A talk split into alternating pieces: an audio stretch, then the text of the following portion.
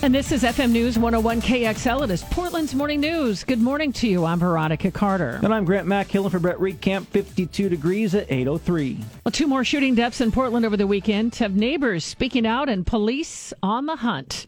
KXL's Annette Newell has the story. The latest one among dozens so far in what is shaping up to be Portland's deadliest year on record. The man died in a shooting in southeast Portland's Buckman neighborhood early Sunday. Police found evidence of a shooting but no victim at Southeast 9th Avenue and Ash Street. Turned out the victim went to a hospital by private car where doctors determined he died. Just a day earlier, Portland police responded to a fatal shooting near Southeast 136th and Powell. That victim, 52 year old Jose Monroy Castaneda. Neighbors say it's got to stop. I would really wish people would understand that once they shoot that person, it's over. It's no more. She talked to our news partner, KGW.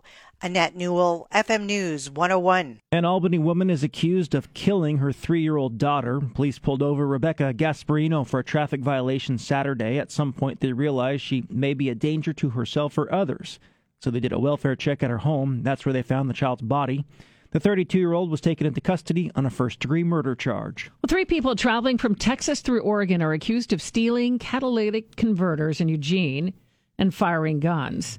22 year old Warren Duckworth, 21 year old Deidre Richardson, and 18 year old Malik Smith were arrested Saturday after police allegedly found them with converters, guns, and power tools. Officers took them into custody after they were confronted by homeowners while allegedly committing the crimes. Facing a massive driver shortage, TriMet is stepping up their game to find new recruits. KXL's Jeremy Scott tells us you don't need experience. The transit agency is in need of more than 300 bus operators to get back to the staffing levels of before the pandemic. TriMet's Tia York says new hires will make more than $25 per hour and be eligible for a $7,500 hiring bonus. TriMet will train anyone who wants to become a bus operator to do the job. You don't need experience driving a large vehicle like a bus. There's seven weeks training, and TriMet will pay for certification. There are both full time and part time positions available. Jeremy Scott, FM News 101. Oregon's primary election is May 17th, and the deadline to register and change your party choice is tomorrow. Democratic and Republican parties are holding closed elections, so only members of those parties can vote for the candidates. You can register or change party affiliation by mail but it needs to be postmarked April 26, which is tomorrow. You can also register and change affiliation online at the Oregon Secretary of State's website. Oregon Congressman Kurt Schrader picked up a big endorsement over the weekend in his bid for reelection. The President of the United States. President Biden says he doesn't always agree with Schrader, but says the congressman is always there for him and has been a key in rebuilding the nation's infrastructure. If the state truly wants to be environmentally sustainable, some activists are arguing it should divest from fossil fuels. KXL Zachary Barnes shares the report. Currently, Oregon is investing more than $5 billion in fossil fuel companies for the state's retirement fund. Jennifer Schramm with Divest Oregon says we need to instead look towards alternate methods of energy. The state treasury claims its role is to make money, not political decisions. But Schramm says there's a number of ways to get a similar return on investment. There's so many other investments that would uh, satisfy that need to have a good return.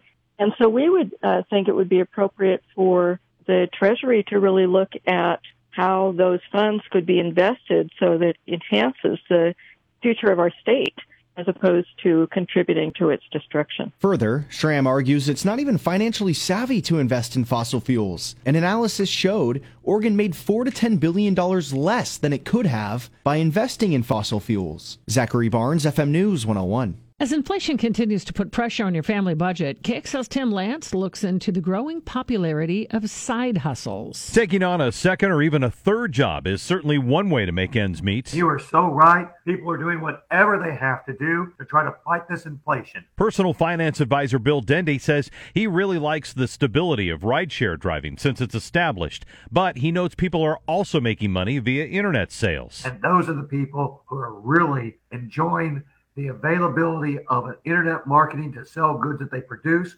or the ability to work part time. However, you do it, Denny does caution that you not forget the tax form for the self employed called a 1099. No taxes have been taken out, and they get the money, they spend the money, but they forgot to send anything to the IRS. He suggests talking to a tax professional to avoid that costly mistake. Tim Lance, FM News 101.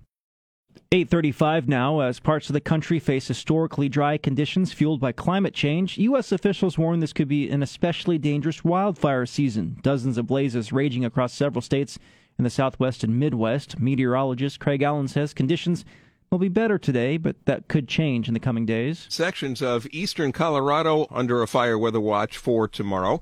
This runs across Interstate 70 from Flagler and Burlington on down through Lamar and into the Springfield area. As high pressure moves into the central plains, the winds could gust over 40 miles per hour. Relative humidities across eastern Colorado may drop down to 15%, and so any fire could start rapidly and spread very rapidly through the day. Thousands were evacuated over the weekend in New Mexico and Nebraska. Eugene police say a large off campus party on Saturday got out of control and was an embarrassment to the community.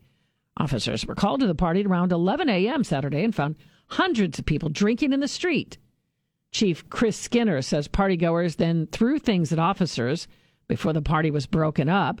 However, this attendee tells KEZI in Eugene it was all fun and games. Honestly, we got there, just you could hear the music bumping from down the street you got there.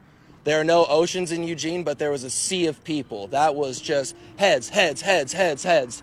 There's music going bum bum bum bum bum bum bum. You know what I'm saying? There's people all around. There's people up. There's people down. If you got on a balcony, you were supreme. 27 citations were given out by police during the party. Was he one of them? Oh, that guy definitely was there. You could tell. He definitely had a good time. That's for sure. Bump, mm-hmm. bump, bump.